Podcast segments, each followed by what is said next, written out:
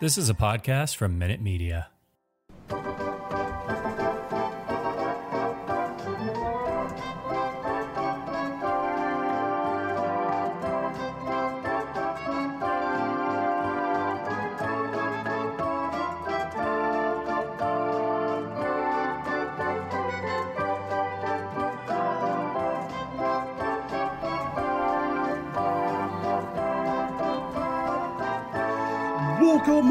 Sox fans. Here are the bastards of Boston baseball.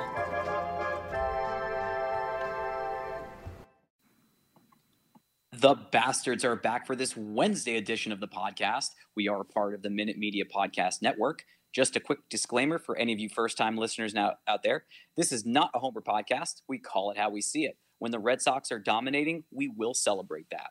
When the Red Sox are getting destroyed, we will be critical and at times savagely blunt. If you're easily offended, press the stop button immediately. But for those who embrace it, let's get rolling.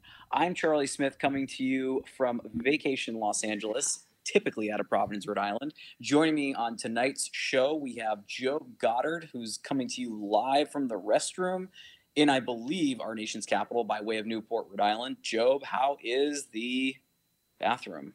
Oh, it's great, nice and comfortable. Uh, not not too small, not too big, nice and cozy. Uh, and the Wi-Fi in here is pretty good, so I can That's see your fantastic. I mean, it, it's an elegant back, you know, backsplash that you had, and I thought, you know, it could be right above the stove oven or a bathroom. Uh, Job, where can we find you? Uh, the people can find me at jobmlb on Twitter. Um, they can also find me on the weekend, or rather, yeah, weekend edition of the podcast. Very cool. And for those wondering, Smith underscore MLB is where you can find me, and our page is bastards underscore Boston. If you want to follow us and chat with us and listen to what's going on. Also joining us tonight, we have Terry Cushman, not from the bathroom in Myrtle Beach, by way of Windham, Maine. Terry, a very standard backdrop for you, sir. How are you doing tonight? I'm in the the man cave and uh, doing pretty good. Um, game one will have been played uh, by this point, so hopefully the Red Sox take care of business out of you know against one of the worst teams in MLB, and uh, just ready to see what the month of June brings.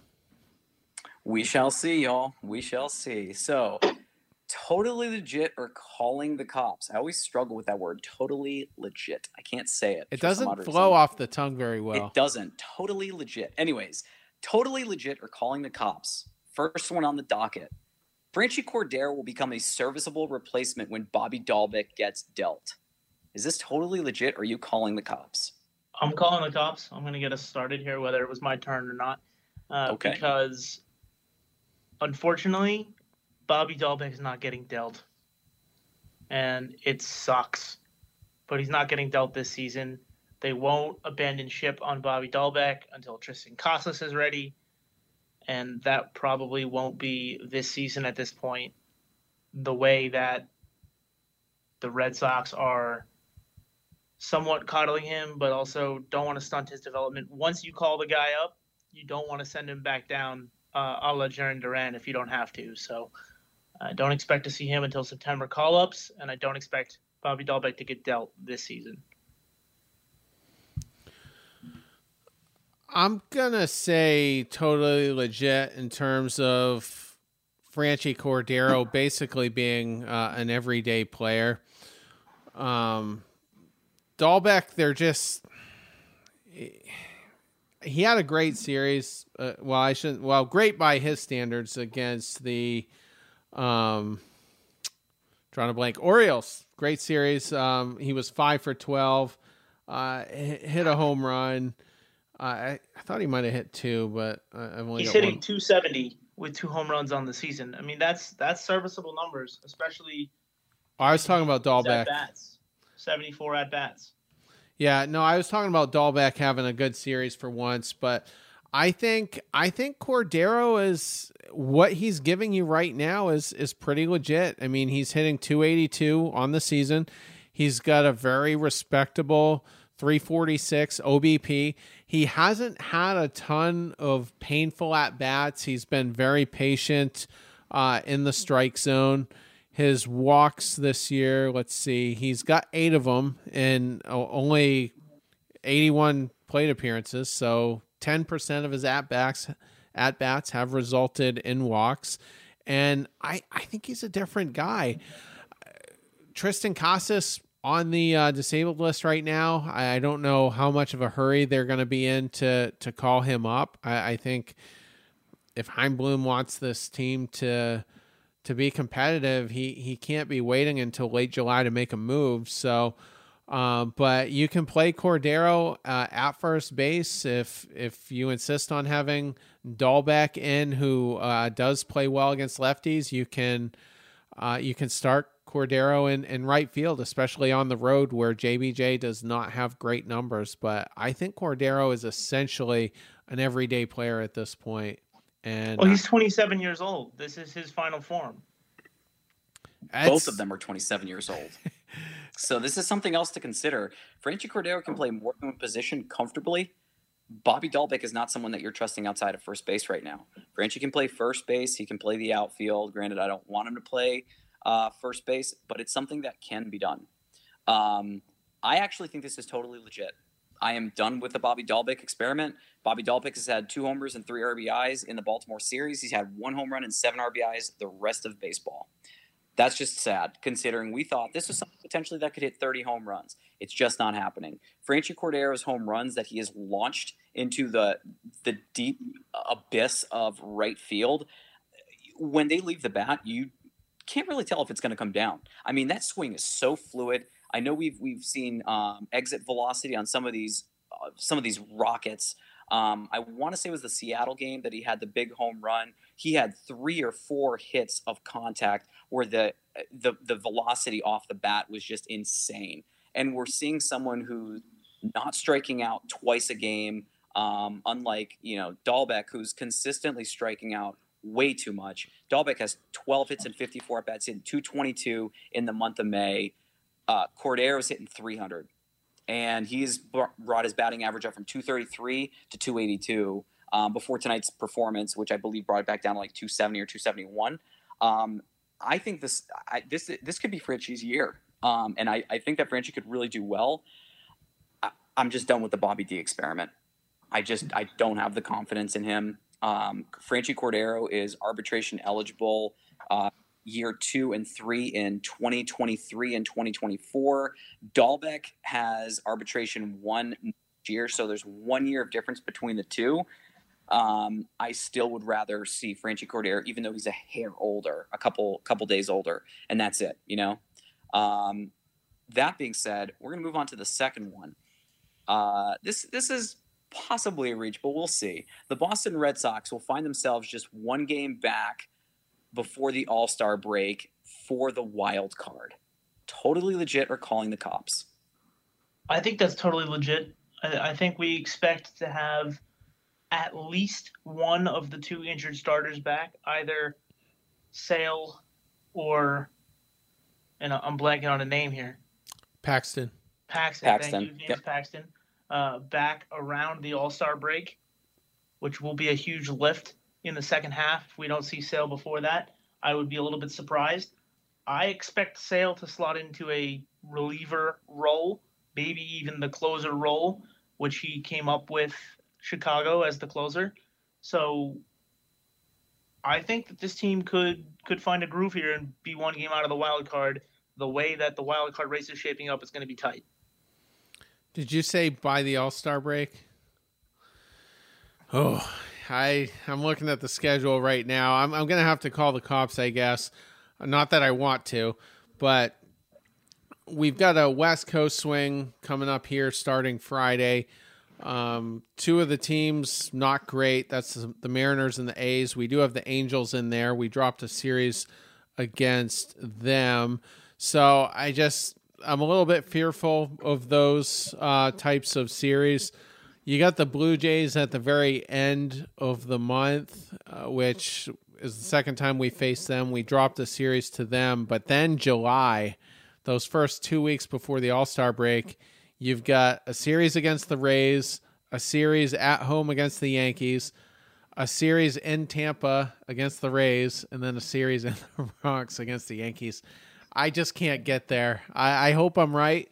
Uh, we've got to play way over our heads. Bloom has to make uh, some bold moves before that point, and I just don't see it, unfortunately. So, uh, Job, I, I admire the fact that you said it, and my heart says yes. I want to say within a game. I just am struggling, and the reason for that being is you have 14 games against Tampa Bay and New York. To what Terry was saying, in a row, you get a three-four-four-three set with Tampa, New York, Tampa, New York, at home for seven, away for seven before the break. That does not include the three-game set in Toronto, and we know that we're going to have a little bit of a hindered team because of the vaccination status for some of our guys.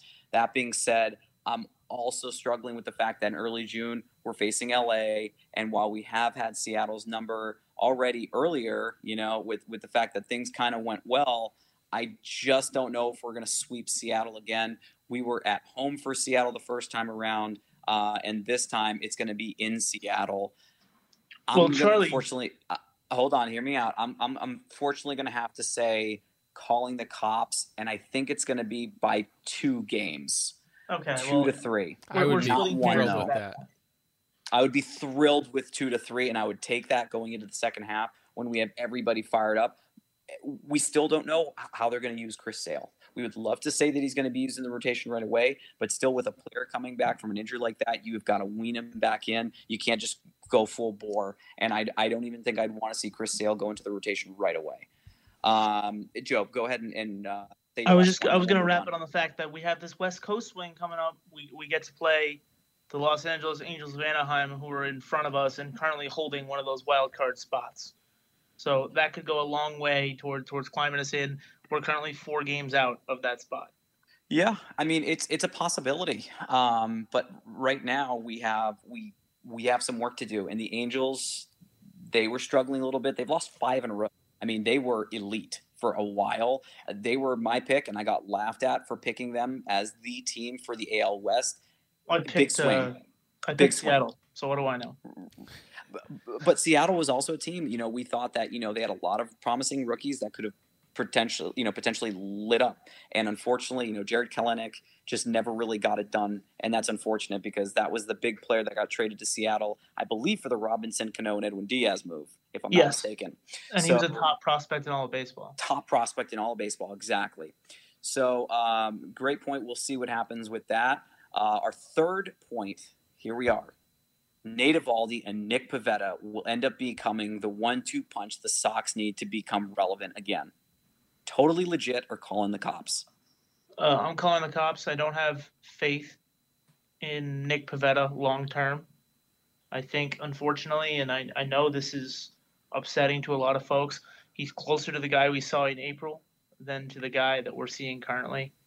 And um, he's not a number two.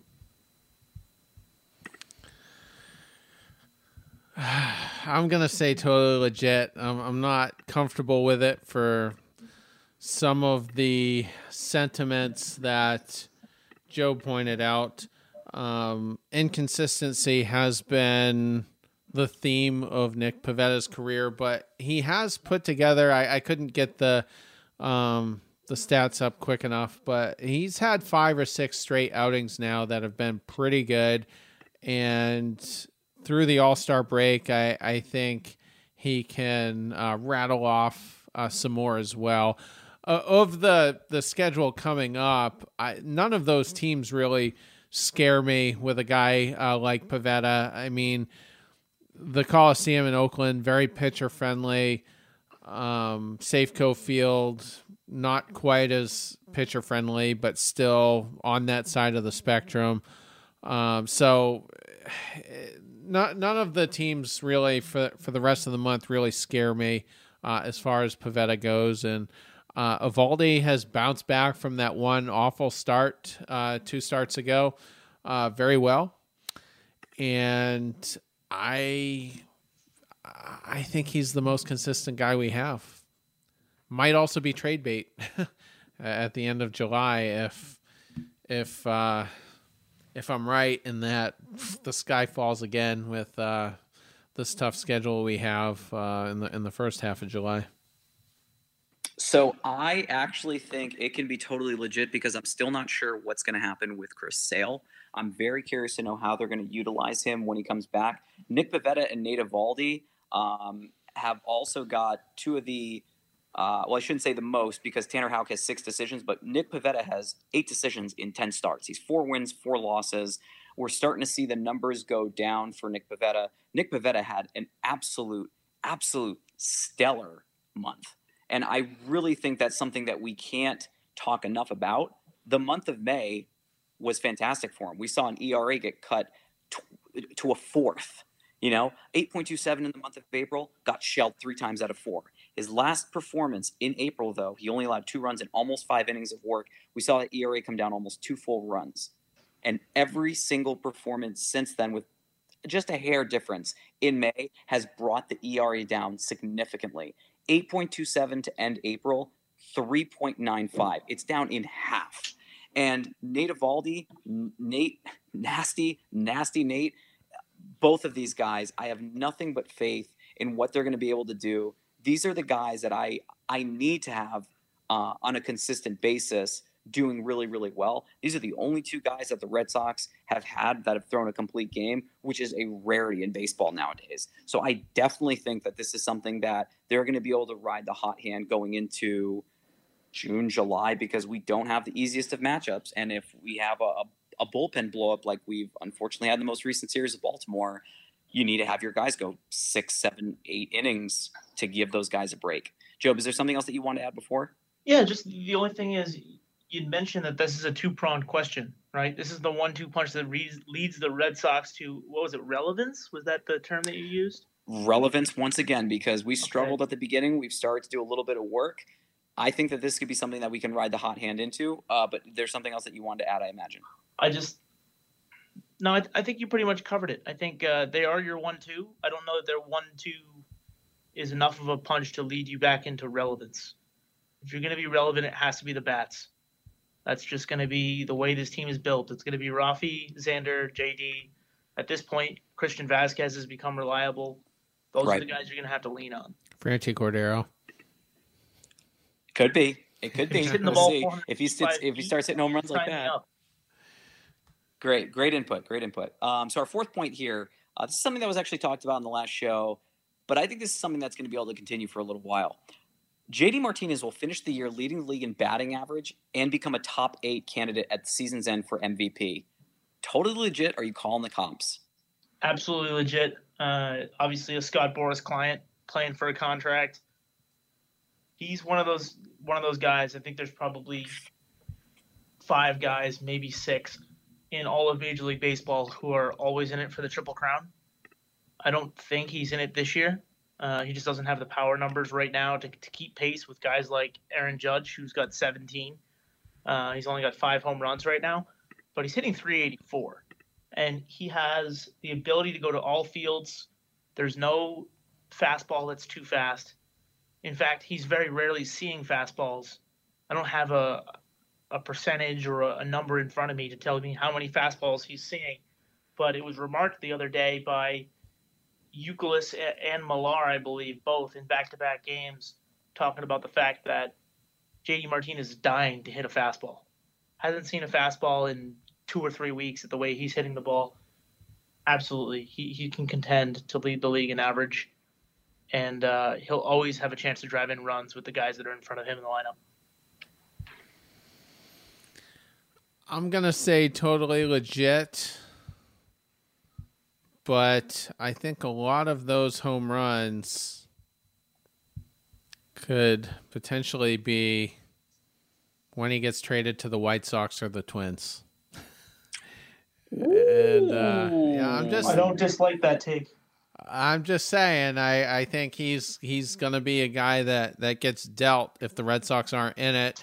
And the White Sox need to get going as far as their offense goes. They've been dinged up a little bit on, you know, as far as pitching and hitting. Uh, Luis Robert uh, not having a great year, as uh, I'm painfully reminded every day in fantasy. Um, so I, I think that could be a, a definite uh, destination. How about for- Philly? Uh, Philly? Uh, the, well, Dave Dombrowski. He's got them three times already in, in three different teams. Well, the only problem is, is they have essentially three DHs on the team right now between Schwarber, um, Castellanos, Castellanos. and um, Harper has a tear of his UCL right now. Got platelet-rich injections. I, I forget how that term goes, but he got he got some shots in his arm to try to fix that. So I don't know how long he can uh, play right field for. So despite the Dombrowski connection, I, I'm not sure that's a great fit. I think Minnesota could be active at the deadline to try to hold this uh, lead they have. So that's why I lumped them in. I didn't get a chance to go through National League teams who may uh, want him, but um, he he hit 28 home runs when he was traded from Detroit to to Arizona that season. In just two months, 28 home runs went completely nuts. So He um, did. done it before, and and he wants another decent contract at the end of the year. So, um, I, I it's totally legit. However, it pans out. Uh, three for three. We're gonna we're gonna bring it home. This is absolutely legitimate. I mean, you mentioned it already. Twenty nine homers in sixty two games played for Arizona. He had an additional thirteen home runs in five more games in Arizona. Bonkers. He, he had the best stretch of any player of like a generational stretch. exactly. Traded Yeah, it was 45 home. It was 45 homers and a 104 RBIs uh, combined in 2017. The year before he, um, you know, the year before he joined us, and he had 43 130 as a first year Red Sox player and tore the cover off it. Um, I think this is absolutely, excuse me. I think this is absolutely legit. Uh, he's hitting over 400. He's 43 for 101 for the month, I believe. Uh, 43 for 103, which is good enough for a 417 batting average. That's disgusting. If you can keep doing that, your home runs don't need to come as often as we want them to. As long as you're getting singles and doubles, which is what you're doing. He's had 13 multi hit games in the month of May, and he scored a run in all but maybe, uh, actually, aside from like the first week, which we uh, kind of didn't really score too much. There's only been like two or three games where he hasn't scored, you know, three, four games that he hasn't scored a run. He's doing his and job. his, his control of the strike zone has been fantastic. Fantastic. He's Joe. taking he's taking three two walks on pitches that are less than an inch on either side of the plate. It's it's awesome. And he's he's not sitting on home runs. He's he's putting the ball in play. He's just been a hitting machine this year, and uh, that's what I want the whole team to be. But uh, just absolutely crushing the ball. Absolutely agree. Um, our next point that we have Ryan Fitzgerald was this year's spring training darling. Now that he's tearing it up in AAA to the tune of a 290 batting average with 10 homers, 39 RBIs, and a stolen base, should he be the next guy brought up to Boston, part one? And then part two to that, would he be a serviceable replacement or swap with Christian Arroyo? Joe. I don't think so. Um, I think this is another guy that's probably trade bait at some point. We have Jonathan Arauz in the system who seems for some reason to be slotted in ahead of Fitzgerald on the infielder slash utility depth chart. Arauz doesn't deserve to be slotted ahead of Fitzgerald the way Fitzgerald has been playing, but that just seems to be the way that Chaim Bloom has it slotted, and uh, I just don't see a, a path for Fitzgerald to Boston this season. I, as exciting as that sounds, uh, I'm going to have to call the cops. I just think he's just too bad of a defensive liability. Uh, no matter where they seem to put him, he's he's botched some pretty routine plays, and if we fall out of it, could he be a call up late in the year to get some reps at the major league level? Absolutely, but I don't think he's going to be a guy that gets looked at as far as um, enhancing the team, uh, so to speak. Uh, is I just want to say this about Christian Arroyo. His he's his hitting has come up a tick. You know, he's got his average up to uh, 238 in just the last seven days, couple of dingers, and he actually seems to be getting a little bit more comfortable in right field. There were a couple of plays this series where I kind of had to hold my breath because I knew the ball was going out to right and Arroyo was the guy out there. And he, he made the plays look pretty routine after ha- having a rough start out there. So I'm kind of a little bit encouraged uh, by Arroyo, and I'm utterly shocked that he has not found his way onto the injured list yet because that's his favorite place. In he hasn't been playing enough, and that's part of the reason that he's struggling. True, he hasn't been getting enough quality at bats, and it's tough to find at bats when you know Story was not doing well to start the year, needed at bats and needed reps because he missed spring training, and then all of a sudden caught fire. So there's just not a lot of at bats to go around for Christian Arroyo. And he was slotted in to be an everyday second baseman in the offseason before we went and signed Trevor Story. So he'll get there, but 240 with a couple of home runs, that's about what you expect from him. And if he can play a decent right field the way Terry alluded, he's not going anywhere. Alex Cora loves guys that can play versatile, versatile positioning. He's had 75 so I, I, at bats, so not not a ton, but you know, everyone else has had about double that. Xander, for instance, has had 180. Uh, but I still, I still kind of like what I'm seeing, and I, I think his numbers are going to tick upwards uh, as we go forward. Charlie. So uh, I think this is something that could happen. I think it's legit. Ryan Fitzgerald and Christian Arroyo are the same age. They're both 27 years old. I definitely think that Ryan Fitzgerald should be playing over Arauz if he's going to be coming up. I don't understand why we're not giving Fitzy a chance. Fitzy can play first, second, third, short, and all of the outfield uh, outfield positions in the outfield and at short. He has not committed one error uh, this year in Worcester. At first base, he's committed one. Second base, he's committed, I believe, one as well. Um, and I think he's had like one or maybe one at third because they've been doing the same thing, just kind of floating him around. And he's spent the most time at third base and uh, right field as well, which is where Arroyo is playing. I don't think it's completely far fetched, and I think it's something that the Red Sox should consider. Um, the, the, the second part to that was um, it's kind of like a, a five B do you think that he'd be a serve? Do you think that there's a chance that he gets called up and Arroyo gets called down? Job, it sounds like you're saying call the cops. Terry, call the cops. Absolutely, call the cops. Uh, I think Arroyo is ahead of him in the depth chart. I think it's totally legit if Christian Arroyo flounders. I really do. Well, the move would end up being probably he, Arroyo gets DFA'd. I, there's no more options left on him as far I as I know. Correct. Yeah. So and and then that would get Fitzgerald onto the uh, 40 man because he's not presently. So you'd have a tough decision to make to to get him onto the 40 man, and then from there, uh, it just depends on what you want to do with him. I, I think at a minimum, he has to go nuts over the next you know three to four weeks to to really justify it, though. But I'm not saying I would hate it because he's he's been a lot of fun so far. Fantastic. We're gonna uh, bring this home with this question, and I think I'm gonna get a smile out of Terry. I, I don't know if I'm gonna get a smile out of Job, uh, but here we go. Terry's already smiling, and we haven't even heard the question yet. That's dangerous. Here we go, y'all.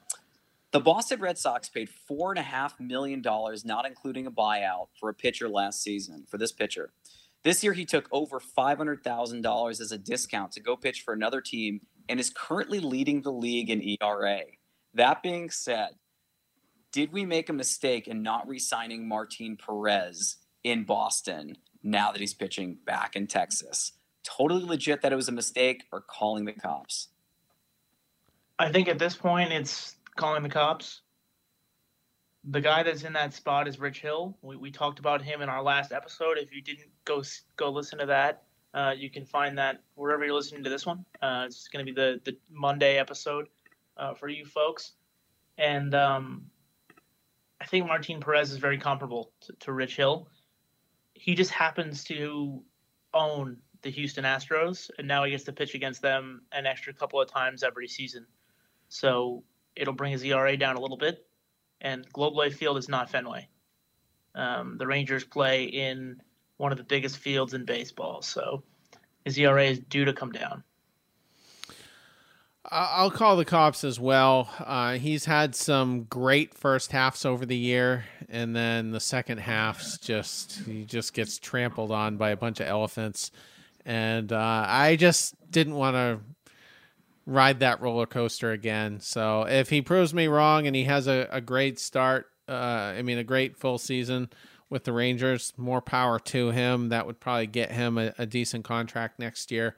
Uh, he's not a guy I, you know, I would ever root against, but I'm just kind of glad that era is over in Boston.